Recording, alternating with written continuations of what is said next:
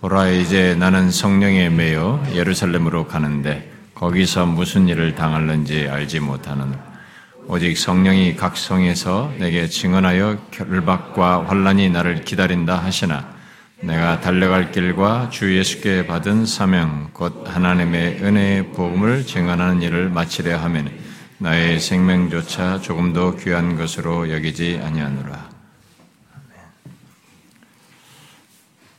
음, 네, 우리가 어, 노영 목사님 뭐 네, 파송 예배라고 이렇게 어, 드리게 됐는데요. 어, 네, 노영 목사님이 뭐 우리 교회에서 파송해 달라고 어, 그래서 자기 교회도 계속 우리 교회와의 관계 속에서 이렇게 막 뭐 도안의 중거리수도 이렇게 기도해 주듯이 자기 교회도 기도해 달라고 그런 그런 우리 교회와 계속 지속적인 연대 속에서 사역하고 싶다고 이제 부탁을 하고 그래서 사실 우리가 뭐 그를 통해서 중국 땅에 어떤 역사가 있기를 기대하면서 일단 중국 목사님이 이제 중국 사람을 위해서 사역하는 것이지만 어떤 면에서는 또 우리 편에서 보면은 이제 뭐 선교적인 그림이기도 하는데 가서 그런 사역을 하는데 우리 교회가 같이 기도로 또 서포트도 하고 같이 영적인 연대도 하는 것이기도 해서 또 이런 파송 예배를 갖게 됐습니다. 뭐 다른 교회 같은 파송 예배만 뭘 증 주고 뭐 하고 복잡한데 아, 우리는 그런 것 없고 일단은 예배 속에서 영적인 이 공감대와 이 연대성을 갖는 것 그런 관계를 계속 가지고 어, 바라보고 기도하고 어, 그렇게 같이 가는 것 뭐 그게 가장 강력한 파송의 의미가 아닌가 싶습니다. 어, 오늘 읽은 이 말씀은 어, 지난 유월달에 제가 정진영 선교사님 그 파송 예배 때도 어, 본문으로 인용해서 전했던 말씀입니다. 저는 다시 이 말씀으로 노영 목사님을 보내면서 앞으로 그가 중국에 가서 한 교회를 맡아 사역을 하고 계속 그 땅에서 영혼들을 구원하는 일 그리고 중국의 교회들을 일깨우고 그 땅에서 참된 교회를 세우고자 하는 그의 소원 그런 사역의 출발을 이렇게 내다보면서 본문을 이렇게 살피려고 합니다. 그런데 제가 항상 뭐 저에게는 시간이 진짜 너무 항상 쫓기고 뭐.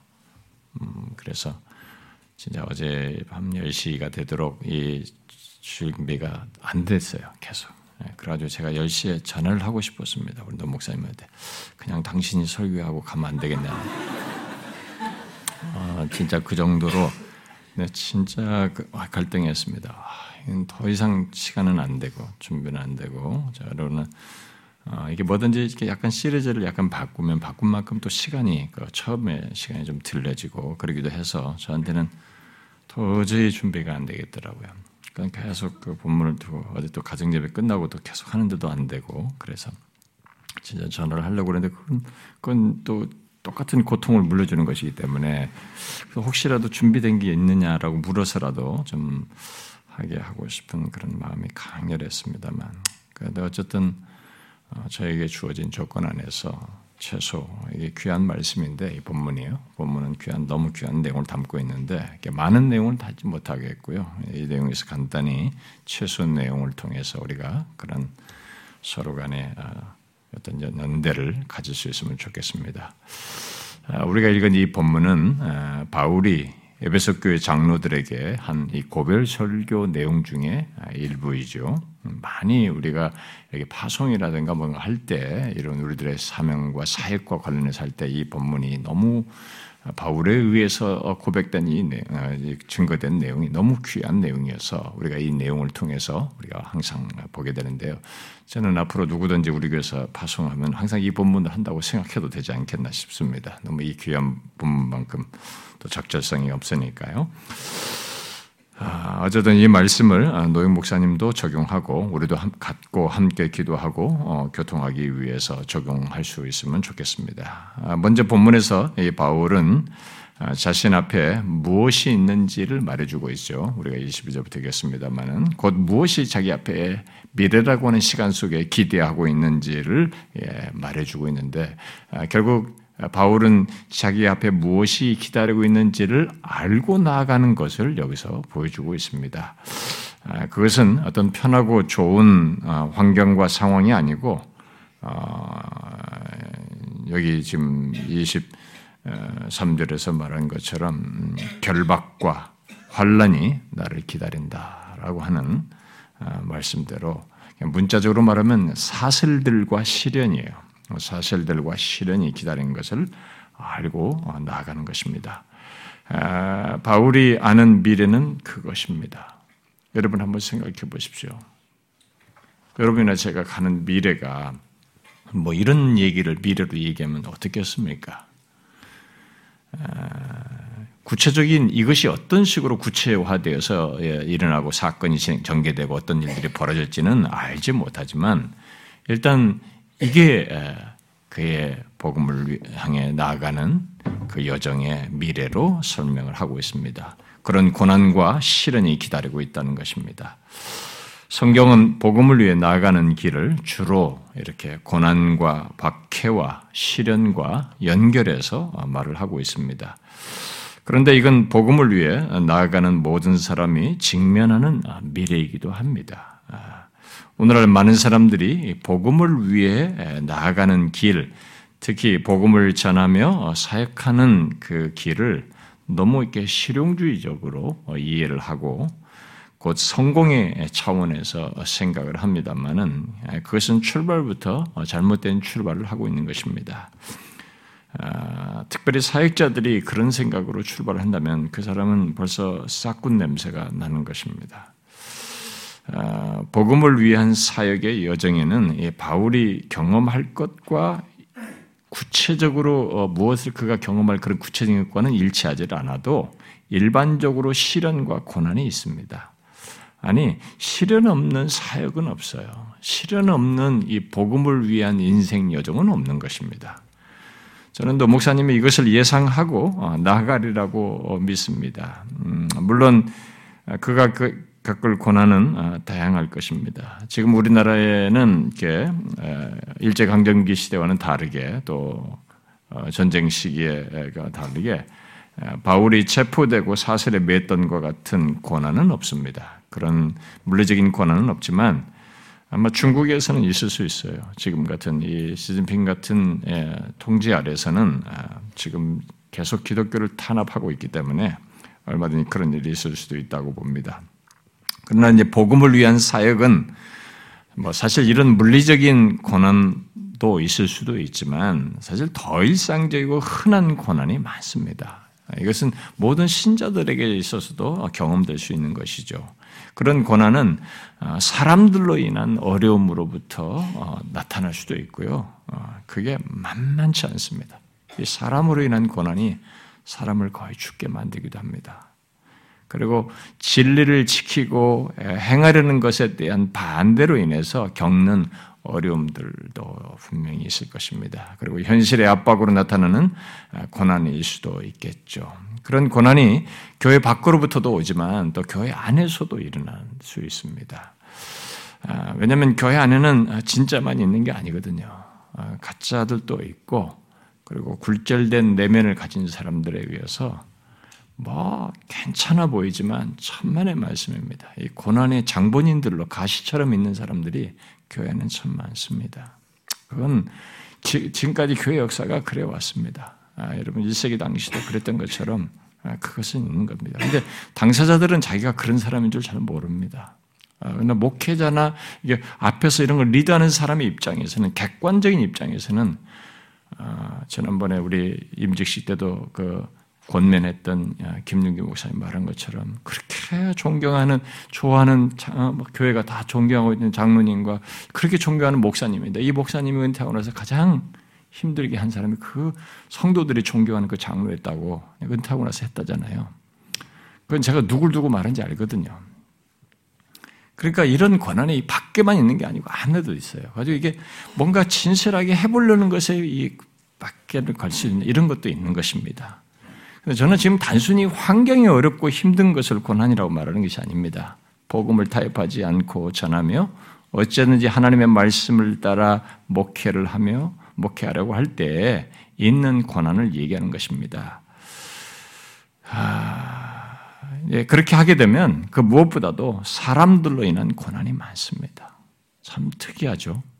우리가 서로가 좋아할 것 같은데 서로가 하나님이 기뻐하시고 하나님 말씀에 충실한 것에 따라 하고 하는 것이면 다 좋아할 것 같은데 그렇지 않습니다. 누군가 그것이 불편합니다. 누군가 그것에 힘들어서 거기에 대해서 다른 반론을 제기하고 다르게 하고 그래서 어렵게 하는 일이 얼마든지 있을 수 있습니다. 그것이 노골적인 것에서부터 시작해가지고 이게 합리화하면서 나름 정당화하면서 하는 방식으로도 나타나기도 하고 교묘한 것까지 있습니다. 그런 것을 예상하고 그런 고난이 미래의 사역 속에 기다린다는 것을 알고 가야 돼요. 뭐 우리 사역자들도 다 그렇고 누구나 다 그래야 되지만 노 목사님은 더욱이 이제 앞으로 가는 데 있어서 그걸 예상하고 가야 됩니다. 똑같습니다. 여기서 말한 그 어떤 기본적인 틀은 다 똑같은 경험일 것입니다. 우리는 바울이 그렇게 고난이 있는 미래를 알고 나아가는 반응에서 세 가지 사실, 여기 기록된 내용에서 세 가지 사실을 주목하여 보고 우리가 따를 수 있기를 원합니다. 첫째는 자신이 미래에 어떤 경험을 하고 어떤 상황에 놓이든 자기가 어떤 현실을 직면하든 자신의 궁극적인 가치를 어디에 두고 있는가 하는 것입니다. 이 사람이 자기의 궁극적인 가치를 그런 미래가 있을 것을 알고 가는데 자신의 궁극적인 가치를 자기 생명에 두질 않고 주 예수께 받은 사명을 마치는 것에 두었다는 것입니다. 거기 이십사 절에 그러잖아요. 어, 내가 달려갈 길을 어, 주, 길과 주 예수께 받은 사명 곧 하나님의 은혜의 복음을 증언하는 일을 마치려 하면은 나의 생명조차 조금도 귀한 것을 여기지 않는다. 그렇죠? 아, 이것은 아, 복음을 위해서 나아가는 모든 사람들, 그 무엇보다도 복음을 위한 사역을 하는 사역자들이 반드시 생각할 사실입니다. 아, 무엇입니까? 아, 이것은 아, 우리에게 궁극적인 것이 무엇인가 하는 거예요. 음, 오늘날의 모든 이 신자들의 삶에서도 이게 똑같이 적용되는 것이지만 특별히 사역자들에게 있어서는 사역자가 되고 싶다, 사역자로서 살고 싶다, 사역자로서 앞으로 나아가는 이런 것을 생각할 때 자신에게 궁극적인 게 뭐냐라는 것에 대해서 여기서 정리가 돼야 돼요. 분명히 자기에게 답을 가지고 있어야 되는 것이죠. 우리는 거의 이런 부분에서 나에게서 궁극적인 게 뭐냐라고 하면 우리는 우리의 생명을 생각합니다. 그게 이제 최고죠. 마지막 최종적인 것이죠. 그게 궁극적인 거라는 생각을 하게 됩니다. 그런데 바울이 지금 여기서 그게 아니라고 얘기하는 거예요. 그것보다 더 궁극적인 게 있다는 것을 지금 말을 하고 있는 것이죠. 우리가 이제 그런 사실을 생각해야 되는 거죠. 어, 여기서 우리는 이제 질문해 볼 수 있는 겁니다. 아, 정말 나도 그런가? 나도 이, 나에게 있어서 궁극적인 게 내 생명이 아니고 다른 것인가? 이렇게 한번 생각해 봐야 되는 거죠. 예수 믿는 우리들은 한번 생각해 봐야 됩니다. 이것은 누구든지 가장 기본적인 것은 본문에서 똑같이 가지고 있거든요. 다 예수께 잡힌 바든 무엇이 있는 것이고 예수와 관련되어 있고 예수로 말미암아 시작된 인생이기 때문에 거기서 발견되고 알게 된 어떤 실체가 있기 때문에 우리는 이 질문을 하게 됩니다. 아, 내게 있어서 궁극적인 것은 나의 생명이 아니라 다른 것이다 라고 말할 것이 내게 있느냐라는 거 한번 물어봐야 되는 거죠. 어떻습니까? 여러분도 그러시, 그러십니까? 제가 질문한 것은 억지가 아니라 정말 그런가라는 것입니다. 아, 노영 목사님 또한 이 부분에서 어, 선명하길 바라고요. 음, 아, 그러길 바라요. 그러리라고 믿기도 하지만 음, 그러면 여기서 생명이 아니면 무엇이라고 말을 하고 있습니까? 바울은 주 예수께 받은 사명이라고 말하고 있습니다. 결국 그런 사명을 아는가? 내게 있어서 궁극적인 것은 나의 생명이 아니라 주 예수께 받은 사명이라고 하는 이런 사명을 아는가 하는 것이죠. 넓게 말하면 모든 그리스도인은 예수께 부름받음으로써 예수께 받은 사명이 다 있습니다. 모든 신자는 예수께 부름받은 사람은 다 있어요. 그러나 사역자들은 더 좁은 의미에서 자신들의 전 삶을 풀타임으로 쓰는 거잖아요. 전심으로 자신의 인생을 드린 거잖아요. 방향을 그쪽으로 잡고 인생을 자신을 드리기로 한 것이지 않습니까? 그 드리는 것이기 때문에 자신에게 있어서 이 질문은 더 명확해야 되는 거지. 내게 있어서 궁극적인 것은 생명뿐이 아니라 사명이다. 주님께 받은 사명이다. 라고 하는 것이 있어야 되는 것입니다. 과연 그것이 있느냐라는 거예요. 뒤로, 뒤로 돌아보지 않을 정도로 선명한 주 예수께 받은 사명이 있느냐. 그걸 아는가 하는 거죠. 정말 생명보다도 더 궁극적인 그런 내용으로서 알고 있는가 하는 거죠. 음, 저는 그 부분에 있어서 우리들이 여기 사도바울과 같은 동일한 결론을 갖기를 원하고요. 이제 가서 담임 목회를 하게 되는데 음, 담임 목회하면서 자기 가서 사역하는 그 사역에서 어, 나아가는 데 있어서 난 노영 목사님 이 부분에서도 선명하길 바라요. 그 다음 두 번째로 여기서 주목할 내용은 자기 생명보다 더한 가치로 말하는 게 뭐냐라는 거죠. 자기 생명보다 더한 가치, 궁극적인 가치로 말한 그 사명의 내용이지 뭐냐 하는 거죠. 음, 이것은 복음을 어, 위한 어, 가진 또 전해야 할 우리 모두 그 중에서도 특별히 사역자들에게는 굉장히 중요하고 어, 선명해야 할 내용입니다. 무엇입니까? 그것은 은혜의 복음을 증언하는 것입니다. 바울은 하나님의 은혜의 복음을 증언하는 것을 자기 생명보다 궁극적인 것으로 여겼습니다. 우리는 여기서 또 질문해 봐야 되겠죠. 도대체 하나님의 은혜의 복음이 무엇이기에 내 생명보다 궁극적이라고 말하느냐? 그것을 전하는 걸 궁극적인 것으로 말하는가라는 거죠. 한번 생각해 보세요. 우리는 진지하게 생각해 봐야 됩니다. 여기 모인 사람 정도는 그 답을 알고 있는 사람이어야 되거든요. 이게 우리가 주일날 이렇게 와서 예배하고 예수를 믿는다고 하는 우리들만큼은 이 부분에서 명확히 알아야 된단 말이에요. 도대체 하나님의 은혜의 복음이 무엇이기에 이것이 내게 있어서 내 생명보다도 더 궁극적인 것이 되어서 그런 가치를 지닌 것으로 말을 하면서 전하는 것으로 얘기를 하는가라는 겁니다. 그것은 이 세상 역사의 유일한 이야기죠. 유일한 사건이죠. 과거, 현재, 미래를 통틀어서 이 세상을 살리고 멸망하는 죄인들을 살리는 유일한 소식. 바로 이 세상에 대한 최고의 기쁜 소식이기 때문에 그런 것이죠. 우리가 복음에 대해서 들으면서 여러분이 들었겠습니다만 이 은혜의 복음은 하나님이 가망없는 인간을 위해 친히 자신을 낮추고 오셔서 구원하시는 일을 역사 속에서 행하시고 그 구원을 값없이 은혜로 주시는 하나님의 스토리예요. 하나님의 스토리로서 사람들을 죄와 사망에서 살리는 소식입니다. 영생을 얻게 하는 소식이에요. 그냥 귀담아 듣고 재미있는 얘기로 듣는 게 아니라 사람에게 뭔가를 열리, 영향을 미치고 변화를 주는 겁니다. 사람이 이 세상에 주는 영향이 수도 없이 많고 다양한 것들이 사람들에게 얻으면서 듣, 듣고 반응하지만 이것만큼은 사람을 바꿉니다. 사람을 살려내요. 영생을 얻게 하는 것입니다. 죄와 사망에서 구원하는 얘기예요. 어마어마한 스토리인 것입니다. 유일한 얘기예요. 그것이 만들어낸 얘기가 아니라 사람들이 만드는 종교적인 이론이 아니라 직접 하나님이 오셔서 그것이 가능하고 실제라고 하는 사실을 역사 속에 보이셨고 들은 얘기입니다. 어마어마한 얘기죠. 예수 믿는 자는 이것을 아는 것입니다. 이 은혜의 복음을 아는 자들인 거죠. 사역자는 더 두말할 것이 없는 것입니다.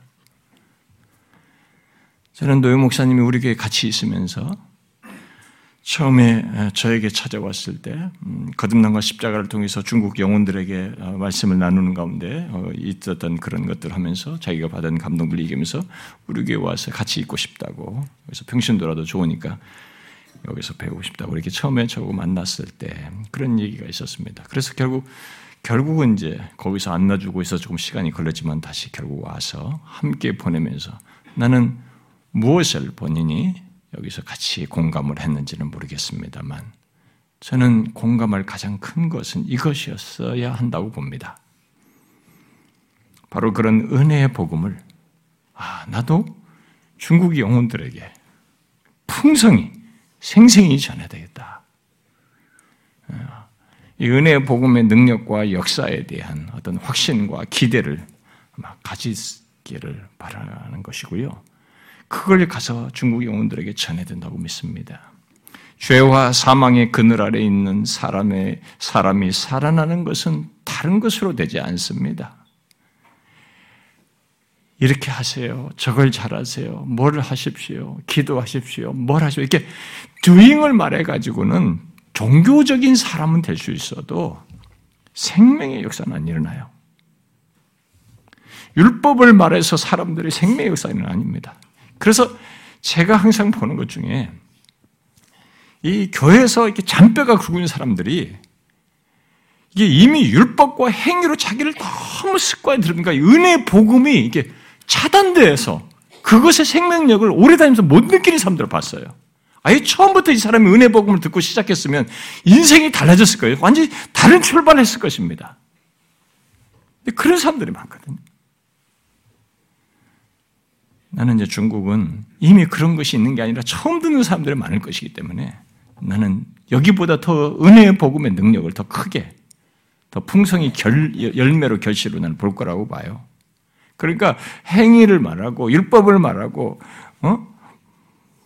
복받는 이야기를 하고 뭐 행복한 가정을 만들고 이런 성공 얘기가 아니라 오직 은혜의 복음으로 사람이 변화된다는 것을 알고 은혜의 복음을 풍성히, 아니 처음부터 끝까지 사역 내내 전할 수 있기를 바라요. 아, 그것을 생생히 이렇게 은혜의 복음이 사람을 살리고 이 변화시킨다는 이런 것을 생생히 경험할 수 있어요. 그런 교회, 영혼들의 변화, 그들의 생명의 역사, 그런 교회를 이루는 것을 나는 사역 속에서 생생히 경험할 수 있길 바라요. 그것을 경험하지 않는 사역자는 방법에 의존하게 됩니다. 왜냐하면 몇 번 해봤는데 안 되니까 어떻게 해서라도 이걸 해보겠다는 당시로 하나하나 써먹는 것이 이제 방법을 하나씩 들어온 것이 이게 방법이 방법주의적인 것으로 돼요. 방법론적으로 모든 걸 하게 됩니다.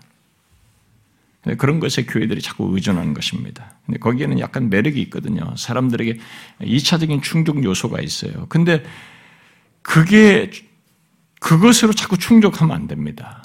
그것은 사실 충족 요소가 아니라 부가적이에요. 진짜 아주 부가적이 됩니다. 그런데 사람들은 어차피 하나님을 믿는다는 신앙의 전제는 가지고 있고 나는 예배도 드리고 있고 말씀도 듣고 있고 일단 신앙적인 행위의 기본적인 틀을 가지고 있기 때문에 이것은 잘 되고 있을 것이라고 생각을 하면서 이 방법적인 것을 가지고 교회에서 환해하게 제공하는 것에 이것을 가지고 충족되는 그 약간의 그 있거든요. 이 감정적인 충족, 그다음에 적당한 위로 그리고 동기부여 뭐 이런 것이 있단 말이에요. 체험 이것으로 체험받는 것을 가지고 이 근본적인 것을 이게 메꿔요.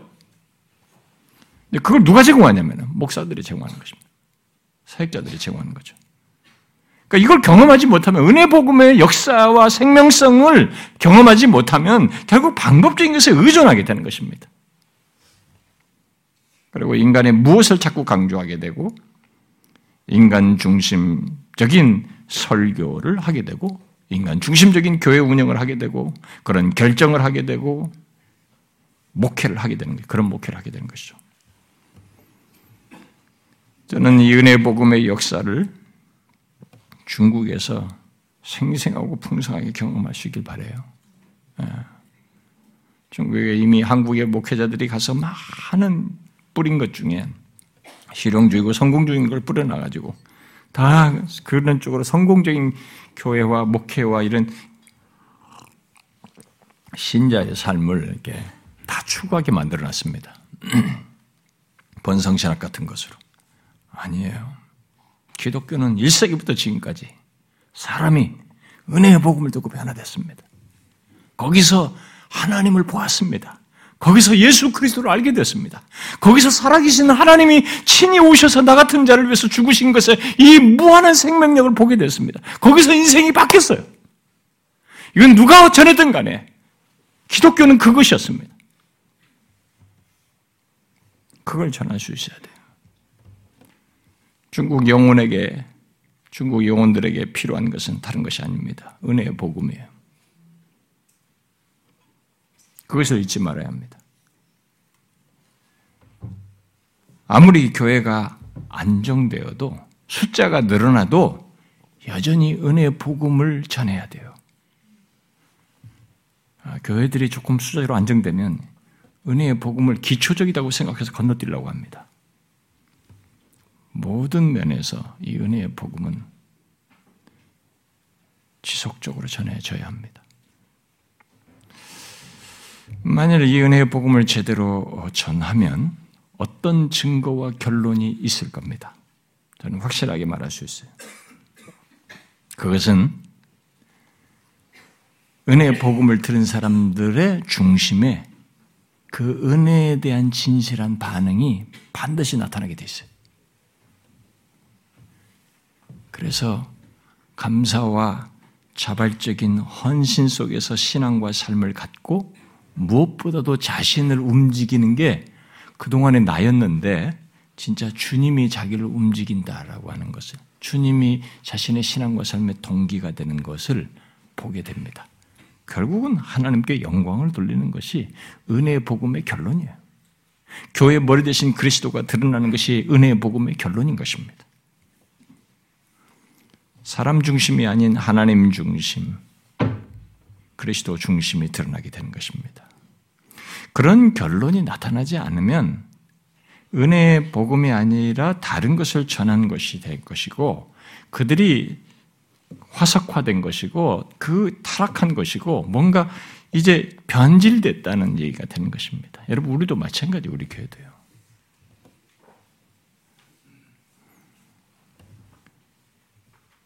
물론 사람들은 다른 기준을 자꾸 대고 싶어 합니다. 내가 생각하는 뭐 다른 자기가 신앙생활 주님을 진실하게 믿는다고 하면서 생각하면서 경험한 거 이게 진실하다 저게 진실하다 하면서 나름 기준을 제시하면서 말을 하지만 은혜의 복음에 의한 진실한 반응 그리고 그것을 소유한 사람들의 반응은요.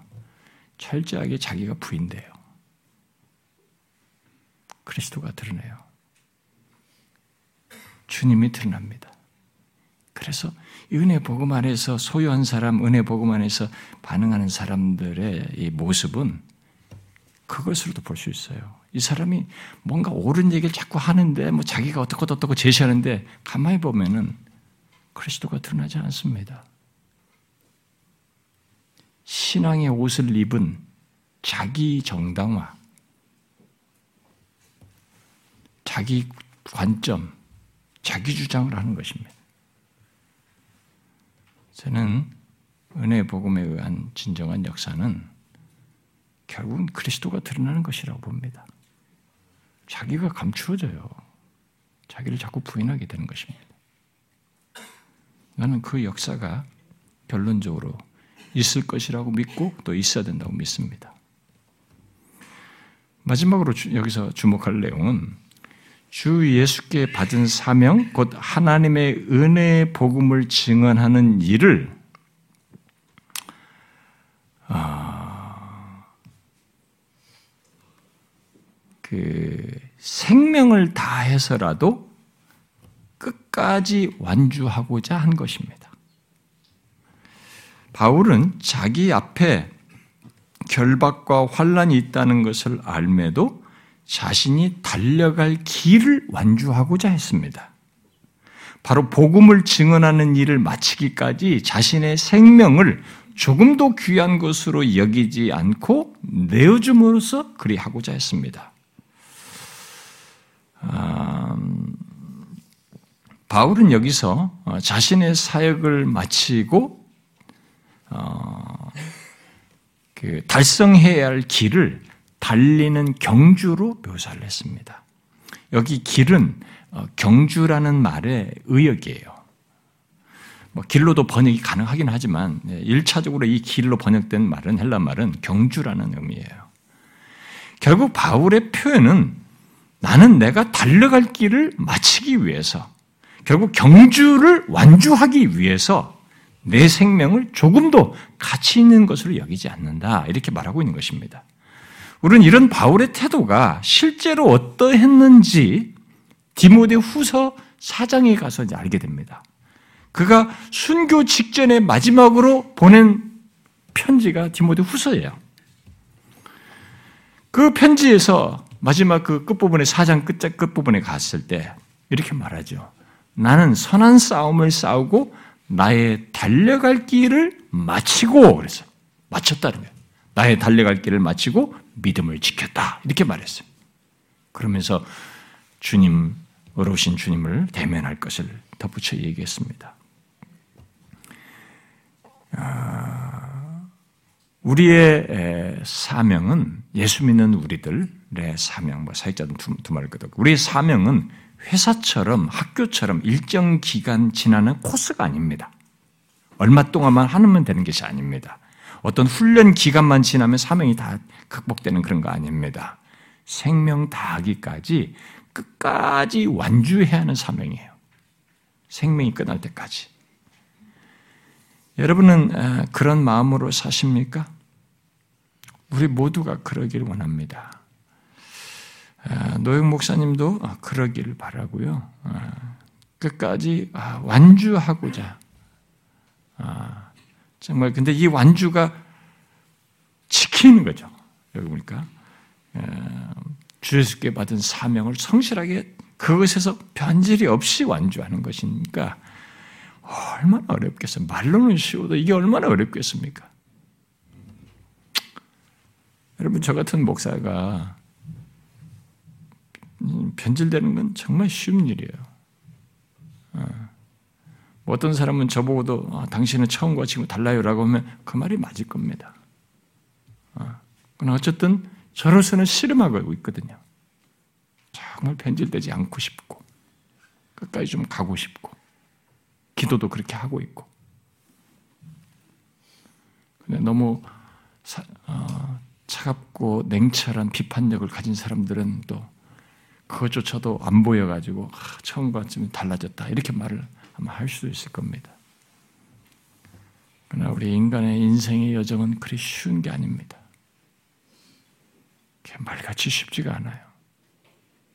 왜냐하면 우리 인간의 인생의 여정 속에 생긴 이 내면의 변화는 하루하루가 다를 수 있어요. 어제 그렇게 좋았어도 오늘 굉장히 슬플 수 있습니다. 아무것도 안 하고 싶을 수 있어요. 어제는 그렇게 의기충천했는데 오늘은 정말 죽을 것 같고 아무도 안 만나고 싶고 아무것도 안 하고 싶은 그런 시간들을 겪으면서 가야 되는 겁니다. 그러니까 이 완주는 정말 쉬운 게 아닙니다. 은혜의 복음을 생명 다하기까지 전한다는 것, 전하는 것을 달려갈 경주의 끝으로 알고 이게 전하고자 했던 것이죠. 우리는 여기 본문으로부터 그의 인생 끝에 쓴 디모데 후서 사 장에 이르기까지 실제로 사도 바울이 달려갈 길, 곧 은혜의 복음을 전하는 그 일을 생명 다하기까지 달린 바울의 모습을 결국 확인하게 됩니다. 그 경주의 끝 경주를 끝까지 마친 바울의 모습을 우리가 보게 됩니다. 그런 것을 결국 디모데후서로 연결해서 보면서 우리가 한 가지 중요한 사실을 보게 되는데요. 그것은 그가 그런 인생을 사는 동안 어떻게 이걸 이겨냈을까 하는 거예요. 우리는 너무 미화시키고 싶어 하거든요. 막 영웅을 만들어. 자기는 되지도 않는데 자기는 매 어제 죽고 오늘 죽고 영웅 변덕스러운데 야, 누구는 영웅을 만들고 싶은 거예요. 우리 목사는 이래야 되고 말이죠. 저 사람은 저래야 되고 바울은 반드시 그래야 되고 그렇지 않습니다. 바울은 기계가 아닙니다. 수없이 갈등을 했을 겁니다. 저는 가끔 우리 교회 성도들에게 뭐 저에게 뭘 하는 거 하지 말라, 뭐 이렇게 또 뭐 이렇게 어? 뭐 할 때 하는 거 이런 거 하지 말라 제가 이렇게 합니다. 그런데 한편에서는 예를 들어서 뭐, 뭐 임직자들이 뭘 해서 뭐 저한테도 뭘 한다 하는 거 제가 하지 말라 이렇게 한단 말이죠. 이번에도 제가 그런 얘기를 했습니다만 그것뿐만 아니라 뭐든지 제가 한다고 하지 말라. 근데 그런데 한편에서는 아, 이 사람들이 혹시 우리 목사는 원래 이런 사람이야 라고 하면서 나를 아예 기계처럼 생각하고 나 때문에 다른 사람까지 못하는 거 아닐까? 다른 사역자들이나 다른 사람들에게 마땅히 후임이라도 그 사람들에게도 그렇게 해야 될 것을 못하는 건 아닐까? 이런 생각도 들어요. 여러분, 우리는 기계로 볼 수 없습니다. 누구를 영웅으로 만들어 우리가 사회심리학적으로 레퍼런스 그룹이라고 하는데 레퍼런스 그룹에 딱 놓고 이 사람은 이러해야 된다고 틀을 짜놓고 그 사람을 단정 지을 수 없는 것입니다. 사도 바울도 수도 없는 갈등이에요. 여러분, 야, 나 외롭다. 데려와라. 누가 너 데려와. 누구 좀 데려와. 막아도 데려와. 데려와. 감옥에서 갈등 많이 했습니다, 이 사람. 왜냐면 또 하룻밤 새면 또 다시 축축한 감옥이에요. 내일도 또 축축한 감옥이에요. 이게 얼마나 힘든 일입니까, 여러분? 그런데 거기에 이게 지금 이 지킨 거예요. 어? 은혜의 복음을 증거하는 끝까지 지켜 달려갈 길을 마친 것입니다, 경주를. 그래서 질문이 생겨요. 인간으로서는 이게 쉬운 일이 아닌데 도대체 어떻게 이 일을 감당했을까? 어? 무엇이 이게 가능하게 한 원인이었을까? 질문을 해보는 거예요. 그것은 오늘 본문에서 답이 주 예수입니다. 여기 주자는 높이 오신 주님이에요. 자신을 부르신 주님입니다. 주 예수. 하늘 보좌에 계신 주 예수를 바라보면서 간 것이죠. 그리고 디모데 후서에서 그분으로부터 받을 면류관을 얘기합니다. 디모데 후서는 그걸 이제는 다 마쳤다고 하면서 그분으로 받을 면류관을 생각하지 않습니까? 그러니까 이 사람이 결국 끝까지 주님 바라보고 간 거야. 자기를 부르신 그 주 예수 한 분 바라보고 온 겁니다. 자신의 미래가 어떨 것인지, 무엇을 직면할 것인지 알지 못한 채, 아니 확실히 알 필요도 없다는 듯이 더 궁극적인 가치의 마음을 쏟으면서 자신을 부르신 주 예수, 자기와 함께하신 주 예수만을 바라보고 달려갈 길을 마쳤어요.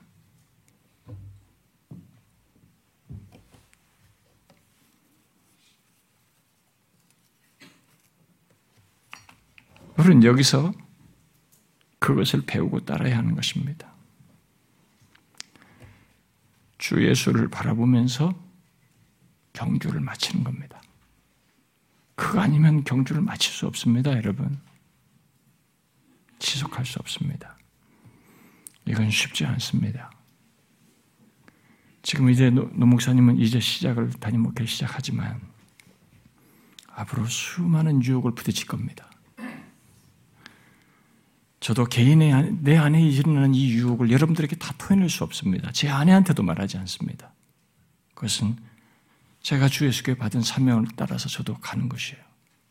순간의 유혹이 많습니다.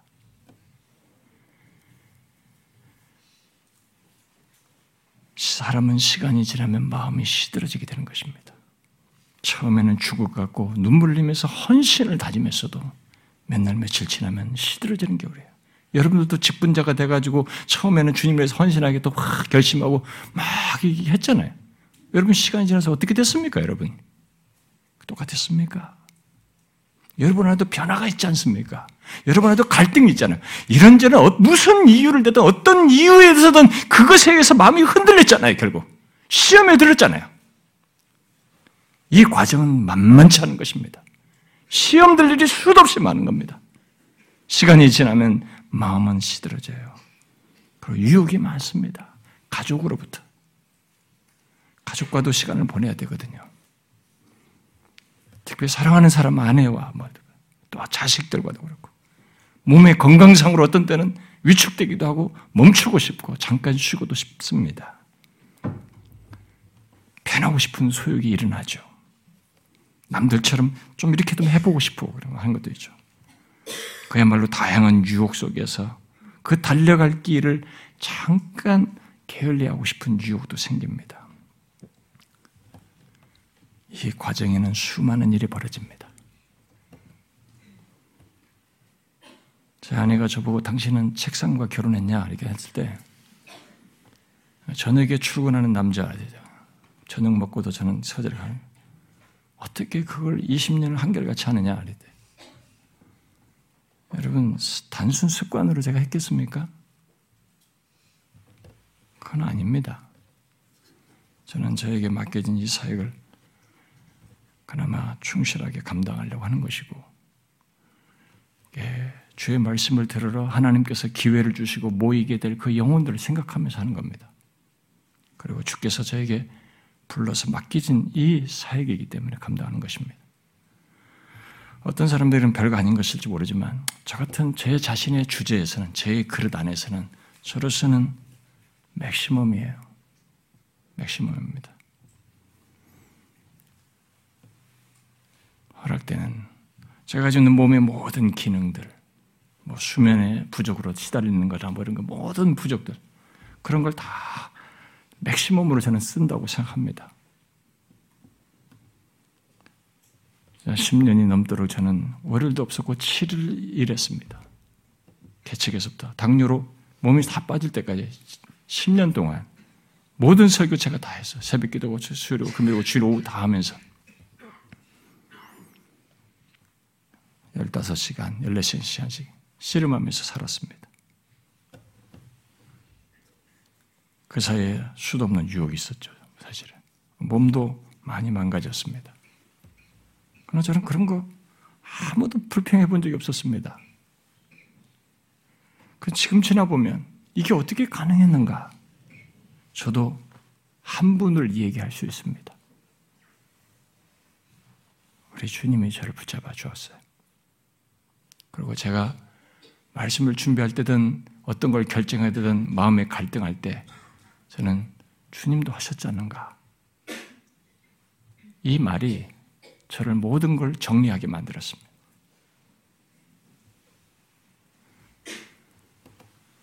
사역자의 길, 우리가 보든 받은 이 길에 완주한다는 것은 쉬운 일이 아닙니다. 여러분, 주님께서 말씀하신 것 중에 아주 무서운 얘기 하나 있습니다. 심지어 자기 앞에 있는 제자 열두 명 두고도 얘기한 겁니다. 그리고 떠나기 전에 이십사 장, 마태복음 이십사 장, 이십오 장에서도 빈번하게 얘기한 것입니다. 여러분, 주님 앞에 최종적으로 갈 자들이 교회당하는 사람 모두가 아닙니다. 배교가 있는 것입니다.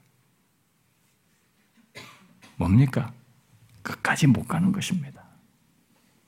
끝까지 경주하지는 못하는 거예요.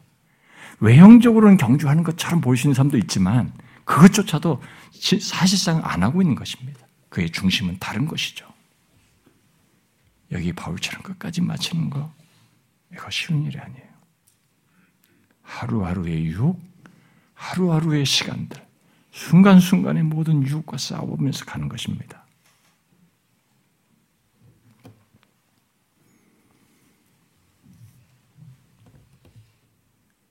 저는 노영 목사님이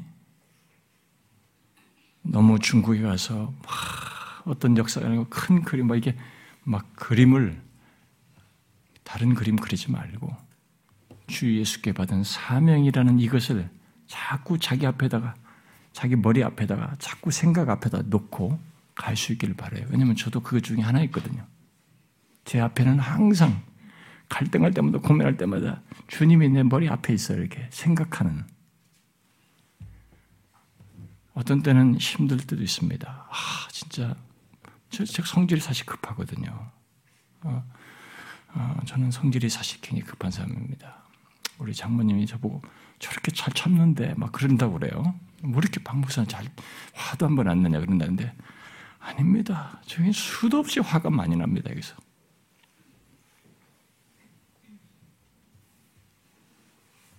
근데 그것은 주님께서 이렇게 하셨는데요. 저도 지금까지 목회하면서 사실 힘든 일이 있었거든요. 성도들 사이에. 참 이게 부당하다 싶은 게 말이에요. 화도 많이 나고. 그런데 그걸 이길 수 있는 것은 주 예수님이었어요. 그분이 내 앞에 계셨습니다. 그분이 나를 이끌어 주셨어요. 우리는 그래야 됩니다. 여러분 개인의 신앙에서도 마찬가지입니다. 저는 노 목사님도 그래야 된다고 봐요. 막 사람이 많아질 걸 그 그림을 그릴 게 아니에요. 그건. 그거 그림은 나중에 목말라서 죽어요. 그 다음 더, 더, 더 하니까. 주 예수께 받은 사명. 내가 잠시 후에 주님을 대면하여 의의 면류관에 쓸 것을 바라봐야 돼요. 저는 항상 내일이라도 주님을 만날 걸 생각합니다. 그래서 오늘을 충실하고 싶은 겁니다. 저는 오늘 실패하는 것이 제일 두렵습니다. 오늘 나에게 주신 기회, 이 시간을 하나님 앞에 충실하는 거예요. 왜냐하면 오늘이라도 주께서 부르시면 서야 된단 말이에요.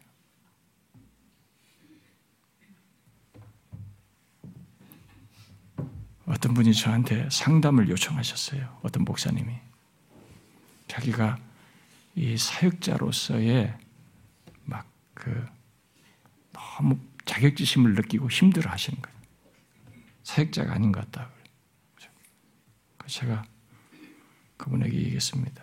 목사님, 저는 자주 하나님이 제가 이렇게 하고 사역하다 이렇게도 하나님 앞에 서면 하나님이 저에게 너 제대로 목사한 거 맞냐? 이렇게 말씀하실 것 같아서 너무 내가 사실 두렵다. 내가 이렇게 목회하는 게 진짜 맞는가? 이게 참된 길인가? 참된 목사 맞아? 이런 생각을 저는 수시로 합니다. 그러니까 깜짝 놀라셔요. 저의 진심입니다.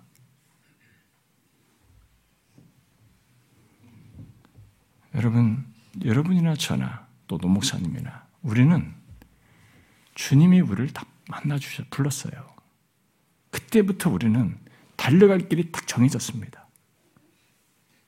주님을 만나기까지 은혜의 복음을 알고 이것을 전하면서 주님의 뜻을 이루면서 가는 것입니다. 이 경주를 완주해야 되거든요.